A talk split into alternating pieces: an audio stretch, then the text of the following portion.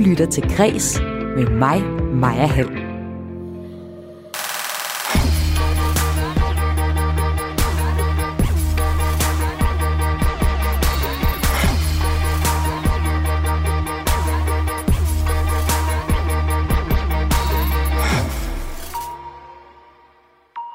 Rasmus Andersen blev som barchef kaldt psykopat og beskyldt af sin arbejdsgiver for tyveri. Det fortæller han her i dit daglige kulturprogram Kreds i dag, efter at han er stoppet på den historiske café, Café Englen i Aarhus. Rasmus Andersens historie er endnu en i rækken af historier om dårlige arbejdsmiljøer i restaurationsbranchen, der har fyldt i medierne i år.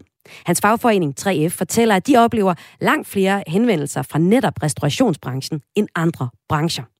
Arbejdsgivernes brancheforening Horester genkender dog ikke det billede, og Rasmus Andersen, chef på England, afviser hans kritik. Det her det er første historie her i Kreds i dag, hvor det også skal handle om, hvilken betydning det har, at den danske animationsdokumentar Flugt i går blev nomineret til tre Oscar-statuetter. Ifølge leder af animationsskolen i Viborg, Kasper Kruse, beviser filmens succes, at animationsfilm ikke længere kun er for børn. For selvom filmen er animeret, så er det en dokumentarfilm om at være flygtning. Hvad betyder ordet hjem for dig? Hjem er noget, som er trygt. Kaboul, les attaques des Moudjahidines repris.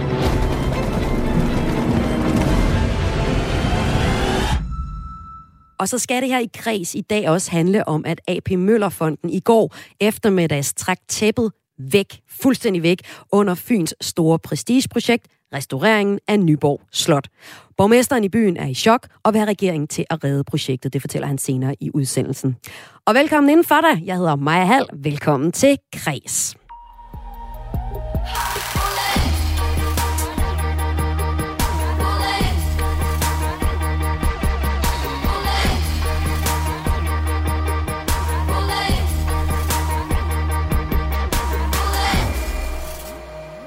Historier om overgreb, mobning og i det hele taget en giftig arbejdskultur i restaurationsbranchen har det seneste stykke tid fyldt i mediebilledet. I slutningen af januar stillede en tidligere tjener i København sig frem i magasinet Atlas og fortalte om, hvordan hun oplevede et dårligt arbejdsmiljø i hovedstadens restaurationsmiljø.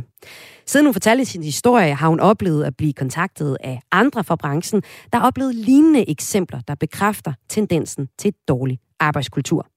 Men den dårlige arbejdsmiljø gør sig ikke kun gældende i hovedstaden. Det er en tendens, der ses over hele landet. Det bekræfter 3F Aarhus, som jeg taler mere om et kort øjeblik. Men først skal jeg tale med dig, Rasmus Andersen, tidligere barchef og bestyrer på Café England i det centrale Aarhus. Velkommen til Kreds. Tak skal du have. Du er ikke længere ansat ved caféen. Du har valgt at sige op. Hvad var det, der gjorde, at du sagde op? Man kan sige, det grunden til, at jeg sagde op i... Øh i sidste omgang, det var jo egentlig, at jeg ikke følte, at jeg kunne stå inden for det lederskab, som de ville føre ned på caféen. Og det var faktisk den primære grund til, at jeg sagde op. Hvad var det for et lederskab, du var kritisk for? Jamen altså konkret nede på den café, hvor jeg arbejdede, uden at sådan gå de helt store detaljer, fordi jeg har jo egentlig lavet et stort interview i stifttidene, men det var jo egentlig en, en familieejet café, som rigtig gerne ville have meget indflydelse, men jo ikke havde noget med dagligdagen at gøre overhovedet. Ja, du har fortalt din historie til Aarhus Stifttiden, og efterfølgende kan vi så her på Kreds få bekræftet, at din historie den er ikke enestående Nej. for uh, restaurationsmiljøet uh, i Aarhus, eller i det hele taget uden for hovedstaden, hvor vi ellers har hørt historierne først og fremmest. Øhm, efter du sagde op, så oplevede du egentlig fortsat, uh, at uh, det forfulgte dig, dit tidligere arbejdsplads. Altså, hvad var det, du konkret oplevede, efter du sagde op på caféen? Jamen altså helt konkret i korte træk, så oplevede jeg jo en ejer, som begyndte at sprede nogle rigtig ubehagelige rygter om mig. Alt fra, at jeg skulle være psykopat, til jeg havde stjålet øh, fra det kontor, vi havde fælles, til at jeg var en dårlig leder, til ja, men alt muligt, øh, som jo overhovedet ikke har noget på sig. Hvad havde det af personlige konsekvenser for dig? Jamen helt personligt, så havde det jo de konsekvenser, at jeg i lang stykke tid efter øh, endte på dagpenge, jeg turde simpelthen ikke tage til en jobsamtale. Jeg var faktisk fuldstændig knust. Jeg er også stadig lidt rørt af det, bare lige ved at snakke om det, fordi at det har været så tæt inde på livet. Men det har haft nogle ret alvorlige konsekvenser, for jeg har jo ikke haft lyst til at arbejde i et godt stykke tid, og det, jeg tror, alle mennesker kan relatere til, at det ikke er særlig sjovt at blive både kaldt for psykopat eller tyv. Så du oplevede reel mobling på din tidligere arbejdsplads? Ja, altså jeg vil ikke sige generelt mobning, fordi det var jo egentlig kun den her ejerkreds, eller ejeren, øh, som jeg har beskrevet i min artikel, som, øh, som stod for den her chikane. Men øh, jo, jeg, jeg vil beskrive det som, som voksenmobning, 100%. Vi har her på Kreds, ligesom Aarhus Stiftstidende, forsøgt at få øh, Café England med i et interview, men det har de ikke ønsket i dag. De skriver sådan her i et skriftligt svar til os på Radio 4. De skriver, vi er ikke interesseret i at skulle være et eksempel på en problematik i branchen, da vi ikke føler, at arbejdsvilkårene på vores sted berettiger denne eksemplificering. Sagen med den pågældende tidligere medarbejder betragter vi som et overstået kapitel. Vi vil dog gerne sige, at vi sætter pris på, at der kommer fokus på arbejdsvilkårene i restaurationsbranchen, da vi som arbejdsplads har stor interesse i at bidrage til at skabe gode og attraktive arbejdsvilkår i café- og restaurationsbranchen, sådan at vores arbejdere, medarbejdere trives, og sådan at vi kan tiltrække og beholde vores medarbejdere. Og stiftsiderne, de har været på den her historie. De har tidligere dækket andre problemer med ansatte på Café England, som har trukket sig. De har talt med en række tidligere ansatte og fortæller, at de tegner sig et generelt billede af en ejer- og chefkreds, der lukker øjnene for problemer med dårligt arbejdsmiljø og ikke skrider ind, når medarbejderne påtaler en, ifølge dem, problematisk kultur. Og det er altså der, sagen står lige nu. Men Rasmus, du har personligt rykket dig videre. Du er videre til et nyt job. Ja. Men det er jo stadig et job i restaurationsbranchen i Aarhus.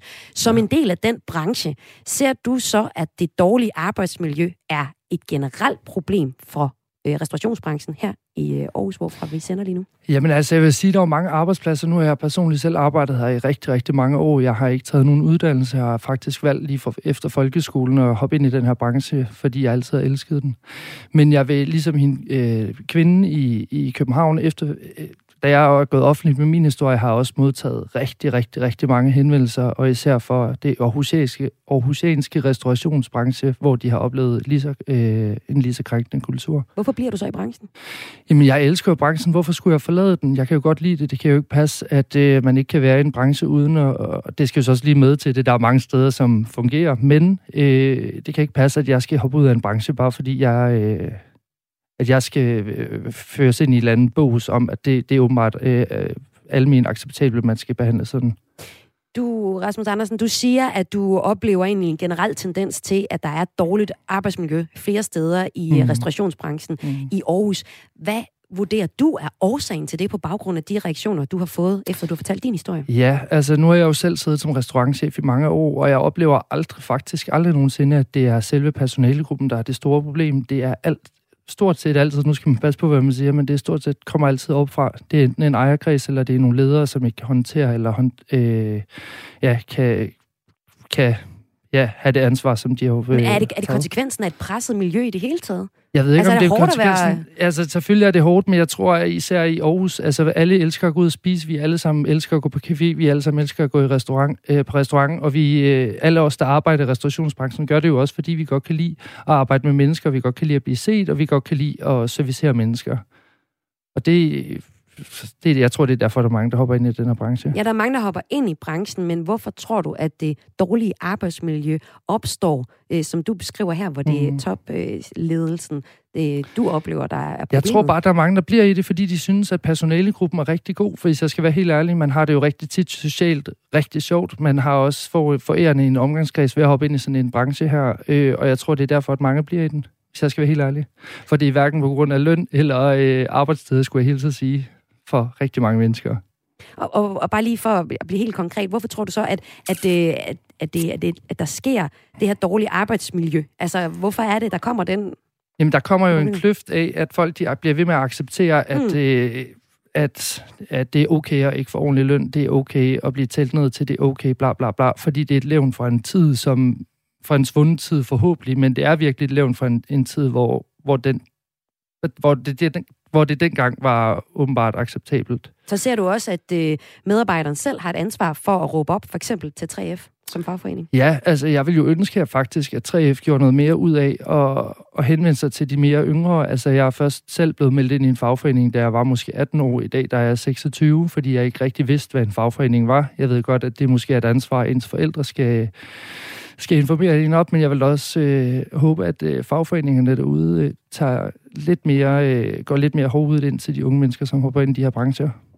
Det kan vi jo spørge dem om nu, for dem har jeg med lige om et øh, øjeblik her i kreds. I hvert fald først og fremmest så, tusind tak, fordi du var med, Rasmus Andersen, tak. tidligere barchef på Café England i Aarhus.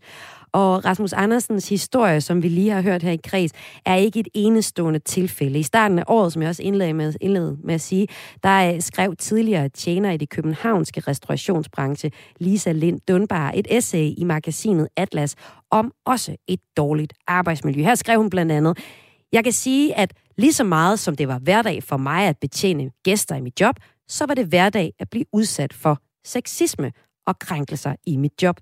Og efter at Lisa Lind Dunbar begyndte at dele sin historie om overgreb og om en giftig arbejdskultur i restaurationsbranchen i det hele taget, oplevede hun, fuldstændig ligesom vi lige har hørt Rasmus Andersen sige, at hundredvis, eller i hvert fald rigtig mange af nuværende og tidligere medarbejdere i branchen, kontaktede hende for at dele deres oplevelser i branchen med hende.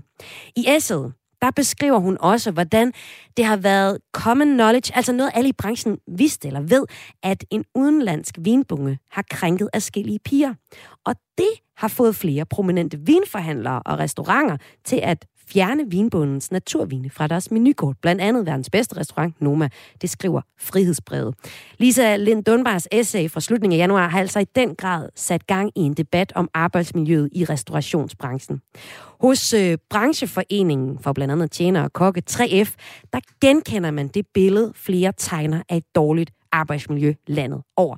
Mens man så hos brancheforeningen øh, for restaur- øh, restauranternes ejere, altså Horesta, tidligere her i Græs har afvist kritikken af arbejdsmiljøet.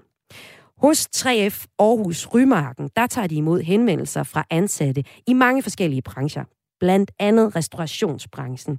Og fra 3F Aarhus kan jeg nu sige velkommen til formand Randi Smertsdorf. Velkommen til. Tak skal du have. Øh, Randi, du, øh, Smirstof, du sidder til daglig med henvendelser fra netop restaurationsbranchen. Hvordan ser antallet af henvendelser ud i restaurationsbranchen, hvis du sammenligner det med andre brancher? Jamen, hvis jeg vil sammenligne med de andre brancher, som vi har her i huset på Rymarken, så er der jo mange flere henvendelser inden for hotel- og restaurationsbranchen. Jeg skal huske at sige, at vores branche dækker for eksempel også privat rengøring. Vi har ikke nær så mange henvendelser fra, fra de private rengøringsmedarbejdere, som vi har for folk i hotel- og restaurationsbranchen. Det er langt den største del af de sager, vi modtager, det er i hotel- og restaurationsbranchen. Og det bakker en øh, undersøgelse fra 2018 også om fra det Nationale Forskningscenter for Arbejdsmiljø. Der var det sådan, at næste efter øh, sosuer, så var kokker og tjenere den jobgruppe, der er, var mest udsat for sexikane på arbejdspladsen, viste altså den her undersøgelse fra, fra 18. I ja. oplever jo så, at, øh, at der kommer henvendelser, men det er jo kun henvendelser, hvor der rent faktisk er nogen, der gør noget ved deres problemer. Øh, Randi Smirstorff, har du et overblik over, om de henvendelser, I får, det er det totale billede, eller er der flere? Der er mange flere. Det, er vi, det kan du høre. Vi har jo ikke hørt fra Rasmus eller andre nede på ingen. Der er mange, mange flere sager i og restaurationsbranchen, end dem vi tager os af. Nu har vi så her, og så vil jeg gerne have lov til, ja. jeg vil gerne have lov til at sige, at jeg er rigtig, rigtig glad for, at lige nok i, i februar måned her har Arbejdstilsynet sagt, at uh, nu vil de sætte fokus uh, på hotel- og restaurationsområdet, også blandt andet omkring sexikane. Uh, så det tyder på, at Arbejdstilsynet måske også har har fået den her opfattelse og er på vej ud af restaurationsbranchen. Øh, fordi det trænger vi virkelig til.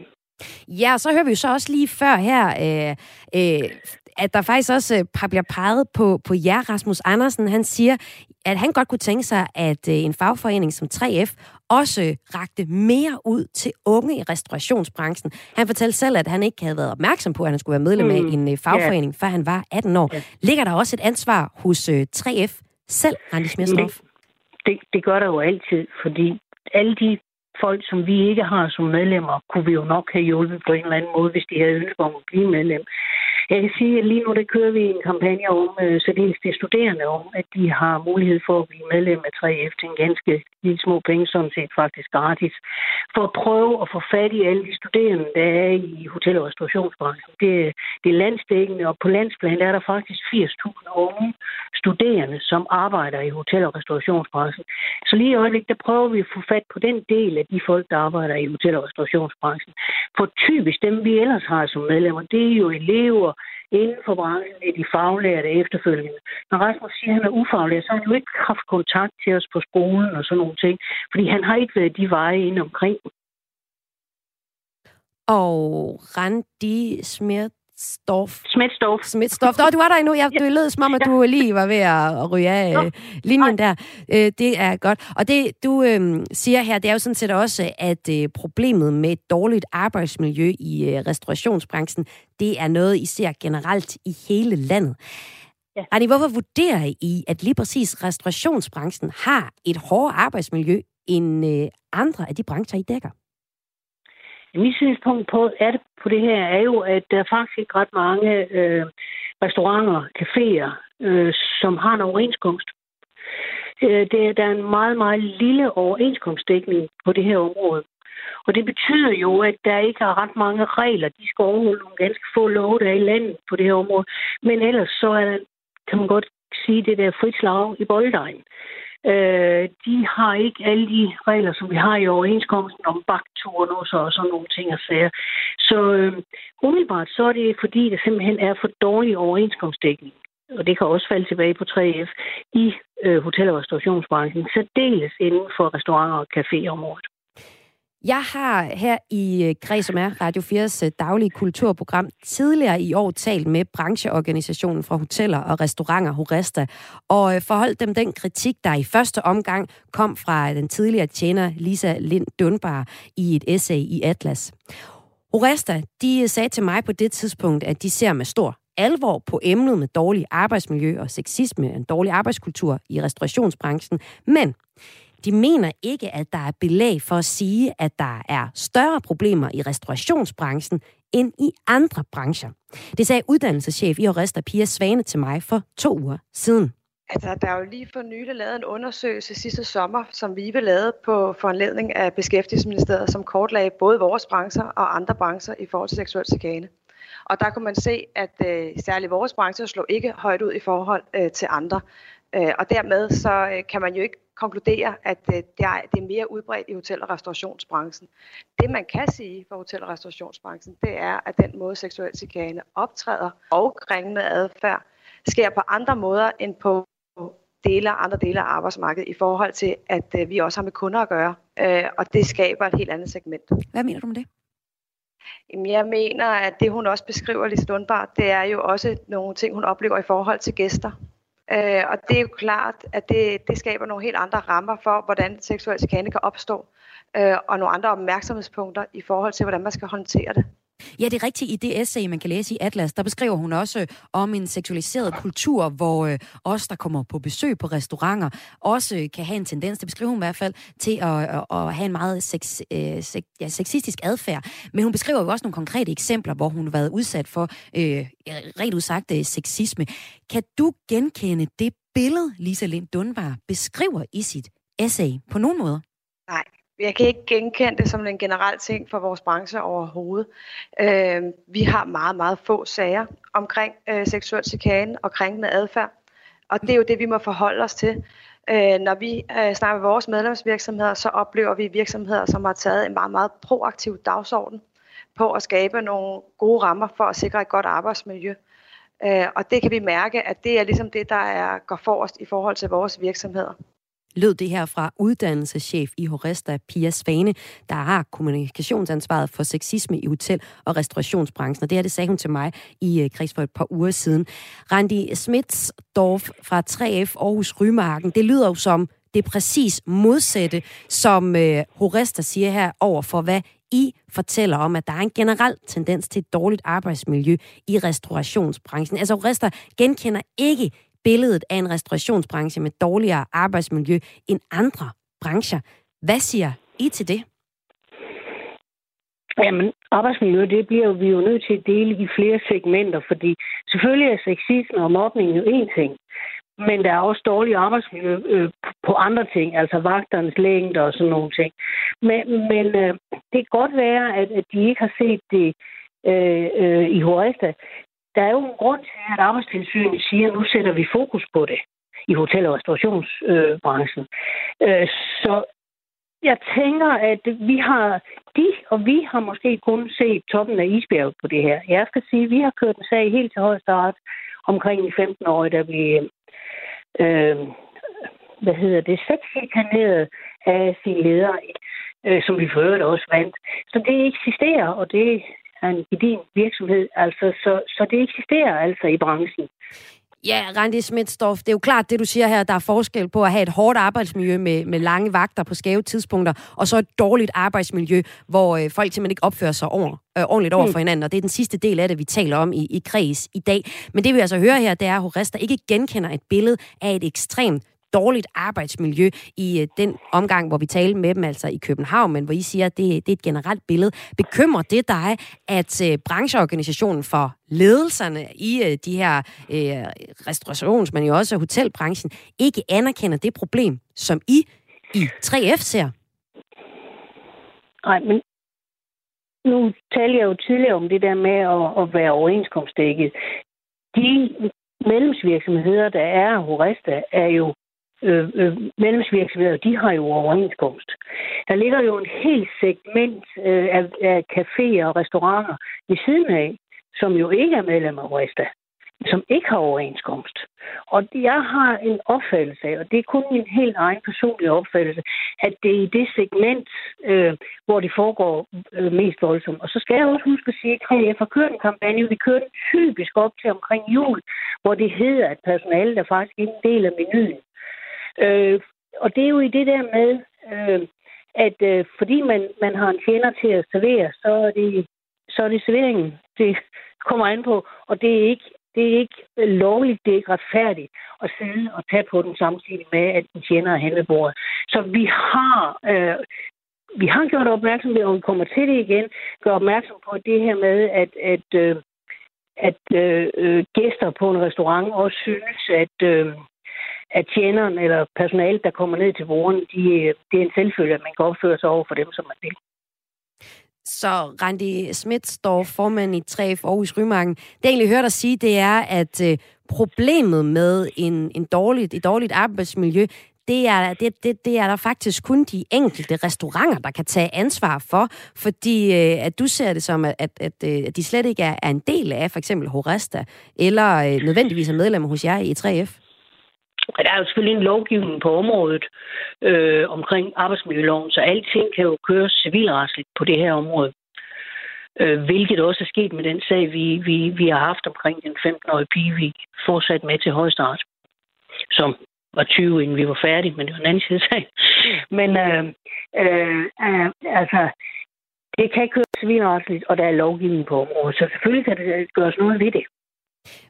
Bakker du op om den pointe, vi har hørt øh, Pia Svane fra Horesta sige om, at der er et generelt problem med sexisme i øh, hele Danmark, har jeg lyst til at sige, som også smitter af på øh, den øh, dårlige, det dårlige arbejdsmiljø på restaurationsbranchen, altså hvor øh, folk, der besøger restaurationsbranchen, simpelthen ikke opfører sig ordentligt, og det er også en del af, af problemet. Ja, det var jo det, jeg sagde med, det, at vi har kørt den kampagne, der hedder øh, øh, medarbejdere er ikke en del af menuen. Altså, så, så det er helt klart, ja, det bakker jeg op om. At gæsterne er også et problem, men arbejdsgiver og arbejdsgiver imellem er også et problem. Hallo?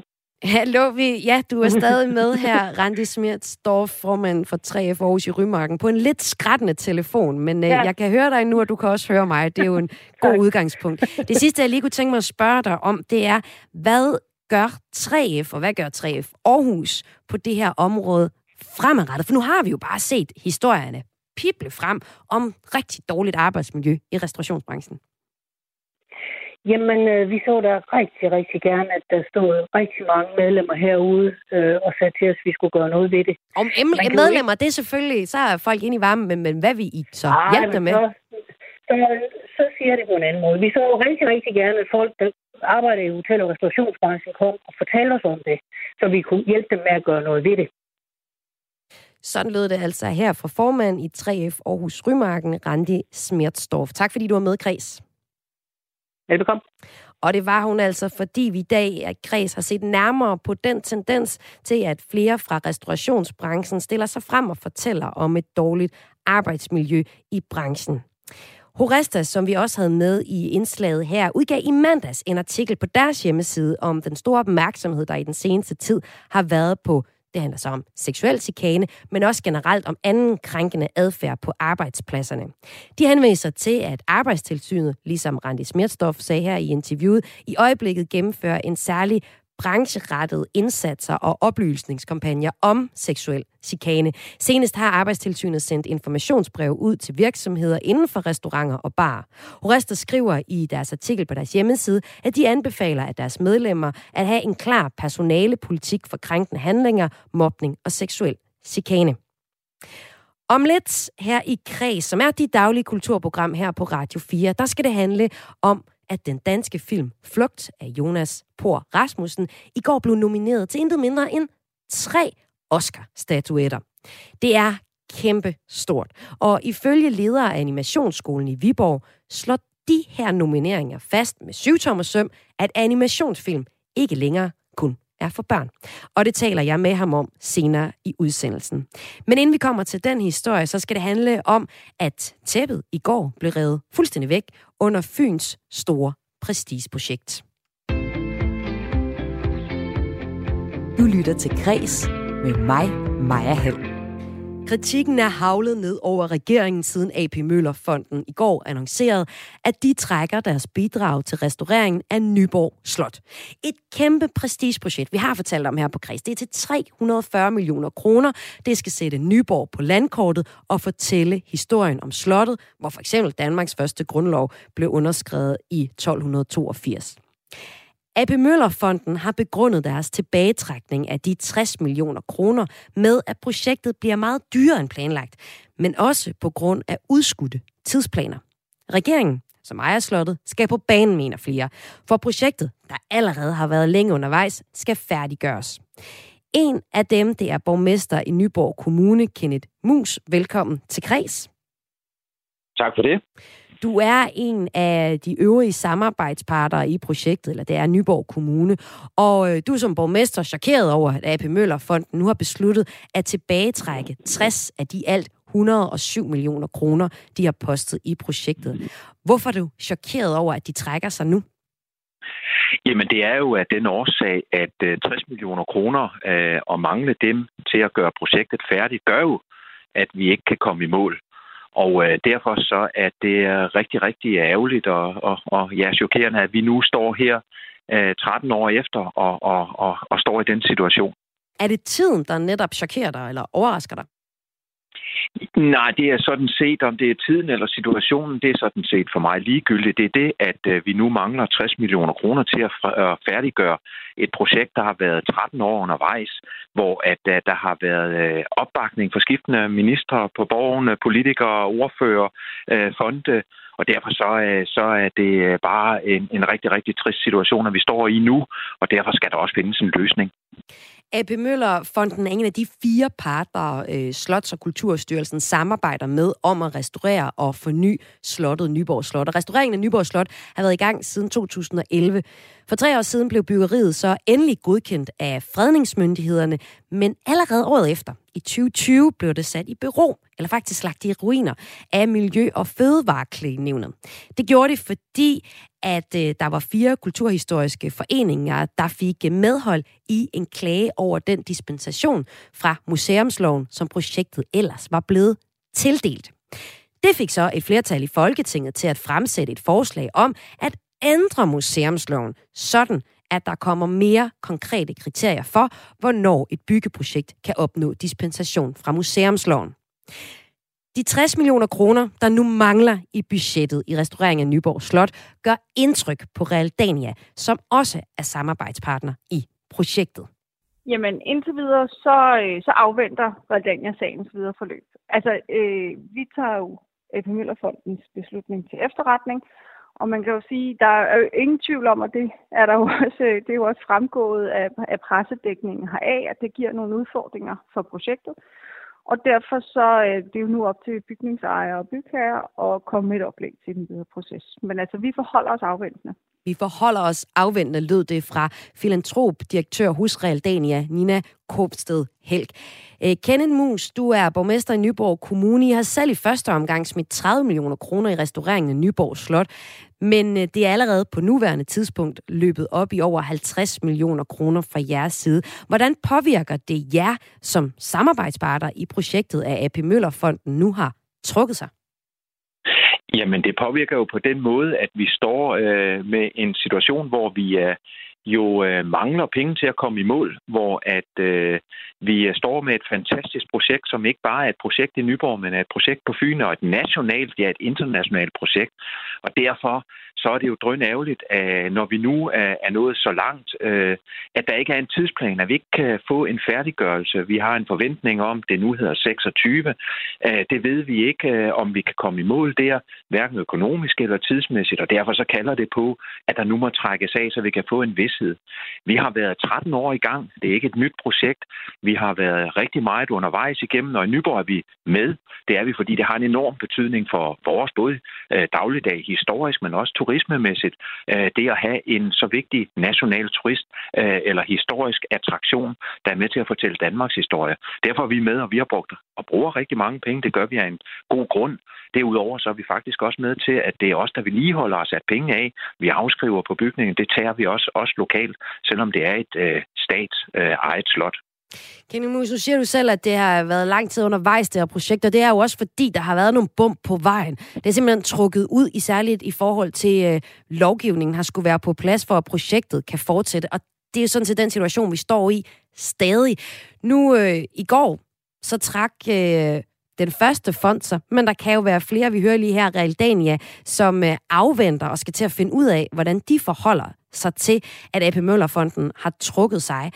Frygter du som borgmester, der sidder og kan kigge over til Nyborg Slot, som altså lige nu skal restaureres, før det kan åbne, at flere vil trække sig? Jamen, det håber jeg simpelthen ikke bliver tilfældet, men det er jo også det, der så også er afgørende nu, at nu bliver der lavet en tidsplan færdig, at nu får vi en vidshed for, hvornår, hvordan kommer vi i mål. Og det er det, der skal på plads. Fordi vi kan jo ikke blive ved med at være i det her limbo af, hvor lang tid går der, hvor lang tid skal vi reservere penge. Med årene er det jo også blevet dyrere. Priser på materialer og med videre stiger. Og det her med at skal blive ved med at, at øge budgetterne til, det er også en enorm udfordring, og det har jeg stor forståelse for. Det er det jo også for en kommune som Nyborg Kommune, når vi nu er en del af det og har lagt substantielt mange penge i. Så der skal altså laves nu en færdig øh, tidsplan, så vi ved, hvad vi skal forholde os til. Og det er det, vi arbejder med, og Nyborg Kommune, vi knokler på øh, med det her, som vi har gjort i alle 13 år, og så håber jeg simpelthen, at der kommer en, en plan på plads. Men der er jo lovgivning, der skal på plads, og du mener, at regeringen skal komme på banen nu. Men hvad er det konkret, du mener, at de bør gøre, Kjell Mus? Jamen, vi har foreslået af, af, af mange omgange, både ved at fremlægge for, for både kulturudvalget på Christiansborg, men vi har også fremført ønske over flere år, at der bliver lavet en decideret anlægslov øh, for Nyborg Slot, som man helt øh, konkret forholder sig til. Ikke ved en museumslov, som vi støtter, at der er i gang med at blive set på og blive forandring til, men en anlægslov konkret for projektet for stedet Nyborg Slot, ligesom det er tilfældet på Naturhistorisk Museum i København, hvor man har en anlægslov øh, for, for det byggeri, der sker oven, eller ved Botanisk Have oven på det fredede fortidsminde. Det er en, en, en sikkerhed, en større sikkerhed for slottet, hvor vi så også i den tidsramme og det projekt kan have øh, en, en, ja, en større sikkerhed. Og det er det, vi har foreslået øh, gennem lang, lang tid, og vi også og talt med skiftende med minister omkring. Og det er min forhåbning, at det stadigvæk kunne ske. Men Derudover, altså det vigtige, det er her, at vi får lavet den færdige tidsplan. Også så, at både fonde og alle vi andre, vi kan forholde os til, hvornår og med hvilken økonomi kommer vi endeligt i mål. Fordi vi er rigtig, rigtig langt og vi skal også det sidste stykke. Og det er også det, jeg hører både minister og andre øh, jo udtaler, det er så godt et projekt, så det skal i mål, og det er det, der nu må skabes vedtaget for. Ja, et godt projekt, det har jeg også hørt rigtig mange udtalelser om i forbindelse med den her projekt, som vi også har dækket på, øh, på kreds af flere omgange, men også et bøvlet projekt, for som du siger, så rimer det jo på fortidsminder. Vi skal passe på vores øh, fortidsminder i Danmark, og det er jo også derfor, at man har problemer med at komme videre med projektet. En museumslov kunne ændre på det. I peger så på en anlægslov. En anlægslov, som du også siger, er en lov, som Folketinget vedtager, når der skal anlægges noget nyt, f.eks. en motorvej. Det er en bestilling i Vejdirektoratet, så skal bygges en ny vej, og du vil på samme måde øh, opfordre til, at, at regeringen så beslutter sig for at lave en anlægslov i forbindelse med det her projekt, sådan at Nyborg Slot kan komme videre. Vi har her på Kreds talt med Socialdemokraternes kulturordfører Kasper Sandkær. Han mener ikke, at en anlægslov er nødvendig. Jamen, vi har hele tiden sagt, at vi var åbne over for en anlægslov, men, men det vi jo også kunne se, da vi begyndte at arbejde med øh, museumsloven, øh, som jo egentlig er den lov, der, der giver hjemmel øh, til den her type af projekter, så vi se, at det vil ikke gøre nogen forskel for tidsplanen, om vi lavede en revision af museumsloven, eller vi lavede en øh, anlægslov omkring Nyborg Slot. Så det er ikke, fordi vi har været øh, sådan principielt imod at lave en anlægslov, men det har ikke været nødvendigt. Projektet kan for så vidt sagtens have lovhjemmel øh, i den revision af museumsloven, som vi allerede er i fuld gang med og skal første behandle i Folketinget, tror jeg, i, i om et par uger. Øhm, så så, så det, det, den del af det er sådan set på plads, eller kommer på plads. Det, det, der mangler, det er jo så den del af finansieringen, som AP Møllerfonden nu har trukket. Og hvordan de 60 millioner kroner, som AP Møllerfonden altså trak for det her prestigeprojekt i renovering af Nyborg Slot i går, hvordan de 60 millioner kroner skal findes, det står endnu ikke klart, lyder det fra Kasper Sandkær. Jamen først og fremmest må vi jo samle de øh, forskellige involverede parter, øh, som er i, øh, i, projektet, og se på, hvad der, øh, hvad der nu kan lade sig gøre. Det er jo for tidligt at sige, tror jeg, hvad, hvad er der af muligheder. Øh, men, men vi vil i hvert fald øh, fra vores side gøre, hvad vi kan, for at projektet kommer tilbage på, på skinner lyder det her fra Socialdemokraternes kulturordfører Kasper Sandkær her i Kreds på Radio 4, hvor jeg også har borgmester for Nyborg Kommune og en del af parterne i projektet om at forny Nyborg Slot, Kenneth Mus. Hvorfor mener du fortsat, at en anlægslov er nødvendig, når vi nu hører Kasper Sandkær her sige, at det er altså ikke nødvendigt?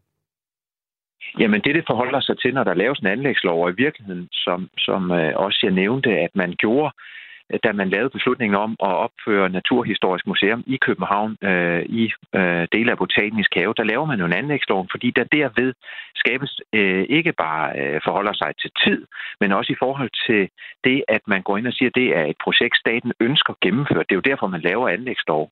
Øh, og det har man altså også gjort i det tilfælde på et museum, som man bygger i København. Og det er blandt andet for noget af den proces, der efterfølgende kommer til at få pågå med klager. Øh, den udfordring, der kan være over tid øh, ved at skulle gennemføre projektet. Ikke kun med færdiggørelsen, altså det her med, om en museumslov kan give den samme tidslinje, men det, der siger, det der ikke er nogen garanti ved en museumslov for det, det er jo, at, øh, at det så også bliver sådan.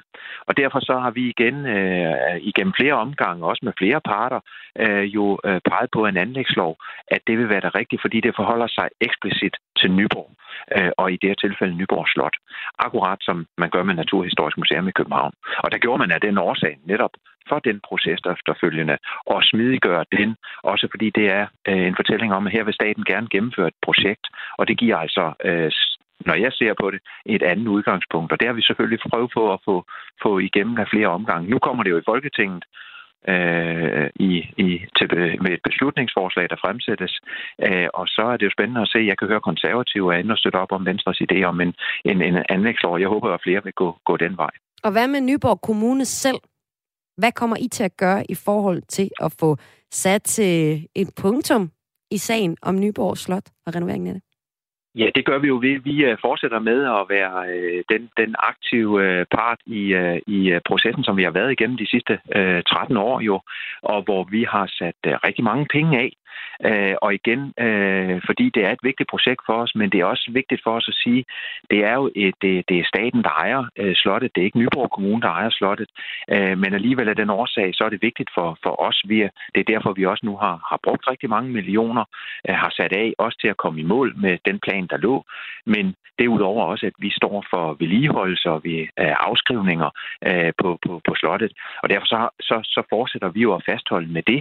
Øh, men derudover så går vi jo selvfølgelig inde i det rum og, og, og for at være med til at finde løsninger. Det vi så siger, det er, at nu bliver der nødt til at skabe sådan en vidshed, ikke mindst tidsmæssigt, så vi kan have en forhåbning om, at øh, alle nu bringer det her, og ikke mindst også, at man fra, fra Christiansborg øh, træffer beslutning om at få, få sikkerhed om projektet nu. Det er, fortjener projektet, det fortjener vi i Danmark, øh, og efter 13 år kan man ikke blive ved med at, at, at udskyde.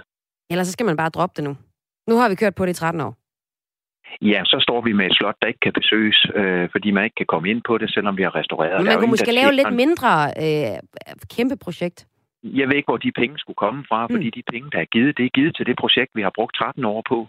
Øh, og det er jo også det, der har været meldt ud. Det er jo det projekt, øh, der har også været undervejs, kan man så ikke lave det andet øh, projekt, noget vi andre, måske dem, der var imod, synes om, men det er der ikke givet penge til. Og jeg hører ikke, at der vil være opbakning kroner og øremæssigt til det. For det projekt, man har netop brugt 13 år på at skabe, det tager netop, øh, hvad hedder det, den respekt for de eksisterende bygninger, altså at man, på, øh, at man ikke tager magten øh, fra, fra den eksisterende kongefløj og for tårnen, at man ikke bygger ned i fortidsmindet og skader øh, fortidsminder, der ligger. Dem har vi registreret i de udgravninger, der er, er gjort igennem de sidste mange år, at øh, vi ikke skænder fortidsmindet. Det er jo alt det, der har gjort os, det tager lang tid, sådan noget her.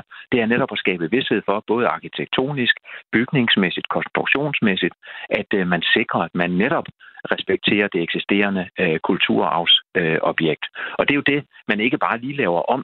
Jeg ved ikke, øh, jeg har i hvert fald ikke hørt, at der så står nogen og siger, at det er et nyt projekt, det finansierer man så. Fordi der er jo en baggrund for, hvorfor vi har finansieret det projekt, der nu har kørt i så mange år. Sådan lød det fra borgmester i Nyborg Kommune, Kenneth Mus. Tusind tak, fordi du var med i Græs. Tak, fordi jeg måtte være med. Og øh, Kenneth Mus, borgmester i Nyborg Kommune, var altså med til at kommentere på historien om, at AP Møller-fonden nu trækker 60 millioner kroner i øh, projektet om at forny og restaurere Nyborg Slot på Fyn. Foruden AP Møller-fonden, Realdania og Nyborg Kommune er også Østfyns Museer med i projektet om restaurering af Nyborg Slot, som Slots- og Kulturstyrelsen leder. Du lytter til Græs med mig, Maja Hall. Det var intet mindre end historisk, da jeg i, dag, i går kunne offentliggøre, det kunne jeg ikke, men jeg kunne i hvert fald fortælle, at øh, den danske animationsfilm Flugt er nomineret til hele tre Oscars. Det kunne vi afsløre i går i programmet, efter at det altså kom frem. Filmen, som er skrevet og instrueret af Jonas Pors Rasmussen, er nomineret til priserne for bedste internationale film, bedste dokumentarfilm og bedste animationsfilm. Ingen anden film er nogensinde blevet nomineret i præcis de tre kategorier på en gang. Og det er, fordi filmen er lidt speciel, fordi det er en animeret dokumentar. Det er en film, der fortæller den sande historie om Jonas Por Rasmussens øh, ven, som i filmen bliver kaldt Amin, der skal skiftes, og fortæller sin historie som homoseksuel flygtning fra Afghanistan. For dig. Hjem er noget, som er trygt. Kaboul, les attaques des Moudjahidines repris.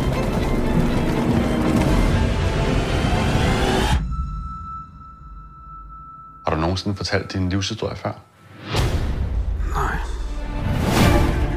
Men han fortæller altså sin livshistorie i den her film Flugt. Og det er stort for hele holdet bag filmen, der altså nu er nomineret til tre Oscar-statuetter. Og det er stort for dansk film, men det er også en stor anerkendelse af animationsfilm som genre. Det kan min næste gæst fortælle. Det er Kasper Kruse, leder af animationsskolen The Animation Workshop i Viborg. Velkommen til Kreds. Tak skal du have, Maja. Det er faktisk så stort, at da du vågnede i morges, Kasper Gruse, var du nødt til at dobbelttjekke, at det ikke var en drøm, at Flugt var nomineret til tre priser. Hvilken betydning har det her for animationsfilm som genre? Ja, altså, det giver jo en øh, kolonorm opmærksomhed. Øh, du har allerede været inde på, at det er jo netop historisk, at øh, det er tre kategorier, og øh, at det så ovenikøbet er en animationsfilm. Al den opmærksomhed og al den hype øh, er jeg sikker på øh, vil få flere øh, filmproducenter til at kigge i retning af animation, og hvad kan man egentlig med animation? Øh, jeg øh, tænker også, at øh, der er øh, nye målgrupper, som øh, får øjnene op for det. Øh, og her taler vi et voksen publikum. Jeg synes, det er jo noget af det, der er helt fantastisk også. Det er, at det her det er en film, øh, som henvender sig til, til et voksen publikum, øh, og med en, øh, en fuldstændig forrygende fortælling. Øhm, så tænker jeg også, hvis man skal være sådan en, måske en lille smule øh, kritisk, håber jeg også, at vi i de øh, filmpuljer og filmstøtteordninger, som, som findes i, i Danmark, at man også måske øh, åbner lidt mere op for at øh, have mod til at, at, at støtte flere animationsfilm og, og prøve at lave lidt mere for, øh, for voksne også. Ja, du siger jo så her, at øh, Oscar, altså at den virkelig har fået meget ros, den her film. Og vi kan sige, at Oscar-statuetterne er uden sammenligning det største, man kan vinde inden for filmpriser, hvis, de altså, hvis, hvis Flugt altså kommer til at tage en af de tre priser, den er nomineret til. Men det skorter jo generelt set ikke på roser til Jonas på Rasmussen og, og hans film Flugt. For uden de tre Oscar-nomineringer, der kom i går, så er filmen også nomineret som bedste animationsfilm og bedste dokumentar ved British Academy Film Awards. Den vandt også prisen for bedste dokumentar til Sundance Filmfestival sidste år, og i weekenden der blev filmen topscorer, da Danmarks Filmakademi tildelte flugt hele fire Robert-statuetter. Men det du også siger, Kasper Kruse, og som jeg også har hørt andre sige, altså for nogen så er animationsfilm, altså tegnefilm, det er noget for børn. Tror du, og jeg ved godt, du er optimistisk, men tror du egentlig, at flugt kan ændre på den opfattelse? Jeg tror i hvert fald, at der er, øh, der er et momentum nu. Altså det, øh, det Jonas og, og hans hold har gjort øh, ved at lave øh, så fantastisk en fortælling og, og så veludført et, øh, et udtryk, øh, det, det, det, det giver et momentum. Altså der er nogen, der kigger på det her og siger, mm, det, det kunne vi måske også, eller uh, det vidste jeg slet ikke, man kunne. Øh, vi har i mange, mange år altså prøvet at, at gennembryde det her marked eller barriere, eller er det fordomme? Altså, hvorfor, hvorfor, øh, hvorfor kommer der ikke mere til, til voksne? Altså lige nu, der kan man se på streamingtjenesterne. Altså der vokser indholdet, som henvender sig til, til unge voksne og, og voksne faktisk. Der er nok aldrig nogensinde blevet produceret så meget indhold. Så jeg tror, vi er i en brydningstid, og så er det jo bare afsindig god timing øh, at, øh, at Flugt øh, kommer her og laver øh, verdenshistorie. Og en ting, man skal være opmærksom på, altså en ting er, hvad der, hvad der sker lige i Danmark, og den medieopmærksomhed, der er omkring øh, det i Danmark. Altså i Hollywood, i USA, er det jo, det er jo kolossalt, øh, og det er opmærksomhed, han får, øh, uden at have en eller anden kæmpe stor øh, kampagnekasse. Langt de fleste af de film, øh, stort set alle de film, der konkurrerer om de her statuetter, de afsætter jo millioner øh, til at køre kampagner, der skal overbevise øh, øh, dommerpanelet øh, om, at øh, det netop er dem, der skal løbe med den. Og det siger noget om, hvor fantastisk den film er. Han, han, han gør det øh, stort set uden øh, øh, en kampagnekasse, eller i hvert fald ikke en, der tilnærmelsesvis øh, bare kommer i nærheden af, af, af de andre. Så, og de her øhm, kampagnekasser, du taler om, det er også tit noget, der bliver fremhævet i hele processen efter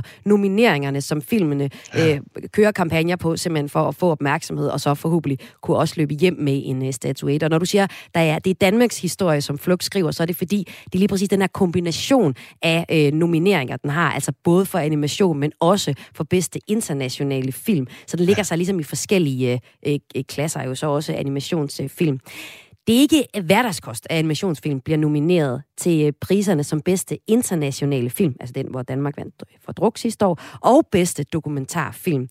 Men det kan også noget.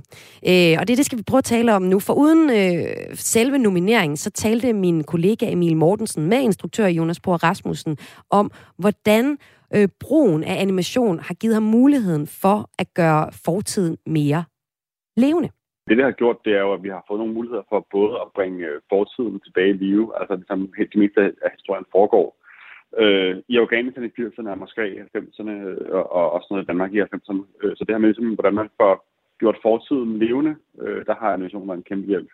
Det sagde øh, Jonas Bohr Rasmussen altså forud for Oscar-nomineringerne. Og animationen har også været hjælp til at visualisere Amin, altså hovedpersonen i dokumentarens minder og traumer fra fortiden, som han fortæller om i filmen. Du ligesom bruge animationen til at gå ind i sådan et, et visuelt lag, som er mere sådan, øh, surrealistisk og sådan drømmeagtigt, og som mere prøver på at vise den følelse, han har i, altså når han snakker om noget, hvor han var rigtig bange, eller hvor han var rigtig bad, eller hvor han var rigtig ked af det, så i stedet for ligesom at prøve at vise, hvordan tingene så ud i situationen, så prøve at gå ind i den følelse, han havde indeni. Øh, og der var animationen et virkelig godt værktøj til sådan at, at gøre det fortæller altså her instruktør Jonas Bohr Rasmussen om, hvilke muligheder det har givet for ham at lave en øh, dokumentarfilm, der er animeret.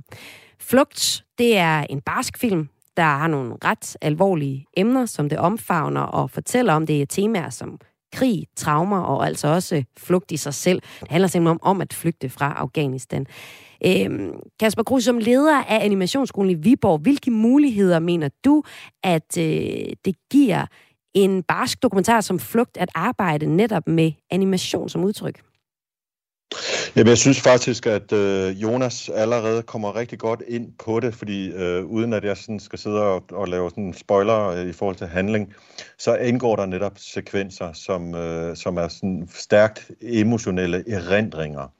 Øh, og det er jo ikke, fordi man ikke kunne lave det med, med realfilm også, men her, der, altså, det går over i øh, sådan en meget sådan abstrakt, Øh, øh, kunstnerisk form, som, som rent faktisk gør det, som, øh, som Jonas sikkert også, hvor hensigten også har været at, at lave den her emotionelle connection, uden at man ser sådan helt klart og tydeligt, hvad skete der egentlig.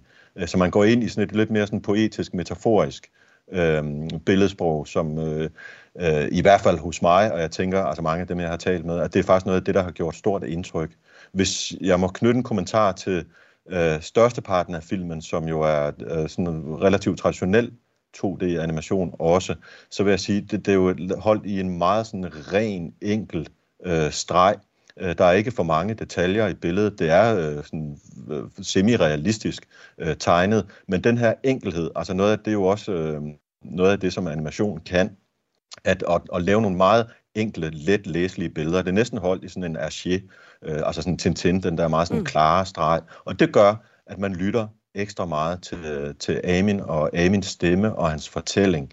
Øh, og det er for mig i hvert fald også en stor del af, af oplevelsen med filmen, øh, og, og sidde og, og lytte til stemmen og næsten føle, at han, han taler direkte til, til dig. Altså det er dig og mig, der sidder og har en samtale, eller Amin og dig, der har en samtale. Det gør det meget, meget sådan, uh, intimt og personligt. Ja, og så... det hænger, og så tænker jeg også, når jeg ser øh, filmen, så ser jeg også en film. Og det er også det, jeg kan høre folk referere til. Det er en film, øh, filmen. Og man snakker slet ikke så meget dokumentarfilmen, men det er jo en dokumentaristisk historie. Men øh, måske også det her øh, lag med at lægge øh, animation over, så får man også øh, billedet. Altså, jeg, jeg får følelsen af, at jeg har set en, en spillefilm, en, en, en drama-historie øh, udspille sig mere end, end nødvendigvis en, en dokumentarfilm. Der er ikke det der øh, talking heads eller tørre del af det, som der nogle gange er en dokumentarfilm. Vi er, der er ligesom hele tiden en, en spænding i det, og det er nok også, i hvert fald for mig bare som øh, lægmand, som ser den her film, så får jeg den fornemmelse. Når du taler om det der kunstneriske udtryk, så, øh, så tænker jeg, at man kunne fremhæve de dele, hvor øh, vores hovedperson, han øh, fortæller ligesom om flugten fra Afghanistan til sin, øh, til vores, øh, ja, til, til filmmanden, og, øh, og nogle gange, så kan han ikke huske tingene helt tydeligt, og så er tegningerne også lidt mere utydeligt. Og det giver også et, et andet billedsprog, i hvert fald, øh, når jeg ser den. Lige præcis. Jamen altså igen, det, det, der, det er jo sådan en emotionel øh, øh, fremstilling eller tolkning, fordi det er netop øh, utydeligt. En af de sekvenser, som, øh, som også øh, som, som var ved mig øh, længe efter at have set filmen, det er også, øh, der han har en mor, som er meget bange for vand, og de står mm. over for at skulle tage en, en sejlbåd. Øh, og der er netop også en af de her sekvenser, hvor det går over, og, og billedsproget går mere over i sådan en øh, abstrakt, utydelig, øh, skitset ting. Så, øh, og jeg, jeg vil også rose, skamrose ham for øh, og holdet, altså for øh, den rytme, der er i filmen, fordi det er ligesom om de her afbrud, de kommer øh, på de helt rigtige tidspunkter, altså lige der, hvor man er ved og måske begynder at lægge mærke til, hov, det er jo en animationsfilm i den der klare streg, så kommer der et af de her brud, og så man igen bliver man suget ind i fortællingen, så det er jamen, helt igennem øh, vanvittigt godt lavet og, og vanvittigt fortjent, synes jeg, med, med de tre øh, nomineringer. Og så er der så nogen, øh, som film måske vil make vin, med, vække minder om dokumentarfilmen Valsen med Bashir fra 2008, der også er animeret og også kredser om temaer som krig og traumer. Så afslutningsvis, Carsten Kruse, leder af animationsskolen The Animation Workshop i Viborg, at de her to filme, øh, film inden, øh, inden, altså er det egentlig milepælene inden for animeret, animeret dokumentarfilm? Ja, det er det. Og hvis ikke øh, man øh, kan huske eller kender øh, øh Bashir, så, er det, så er der, skal der også ligge en kraftig opfordring til, hvis man godt kunne lide flugt, så prøv at, at hoppe tilbage og, og se den. Der er ikke så meget øh, ind imellem øh, de to film, og man kan sige, Walsh Bashir, øh, måske så var det lige tidligt nok i forhold til at skabe et momentum omkring øh, voksenanimation, hvor man kan sige, der har øh, Jonas og, og, og hans hold øh, måske tiden lidt mere med os. Øh, der er generationer, der nu er, er vokset op med meget mere eksponering for animation, og som for dem, hvor det måske ikke er så stor en chance at tage om Øh, eller ikke tænker over, er det her nu animeret, eller er det realfilm, eller de fleste film i dag er, er et mix anyways, altså med special effects, altså det er jo også animation, og der er 3D-karakterer sammen med mennesker i Marvel-universer, og så, så, så ja, tiden er også ved at være moden til, øh, at øh, man åbner op for det her, og at man ikke synes, man tager en chance, fordi man skal ind og se en animationsfilm. Det virker helt naturligt at gøre det. Lød det her fra Carsten Kruse. Tusind tak, fordi du var med i Kris. Selv tak altså leder af Animationsskolen i Viborg. Og hvis du, øh, der lytter med, godt kunne tænke dig at se filmen Flugt, så kan den netop nu streames på DR. Den fik altså tre Oscar-nomineringer for henholdsvis bedste internationale film, bedste dokumentarfilm og bedste animationsfilm i går. Og udover den, så er også filmen On My Mind af Martin Strange Hans nomineret for bedste kortfilm, og Dan Laustensen er nomineret som bedste fotograf for filmen Nightmare Alley af Gilmore del Toro.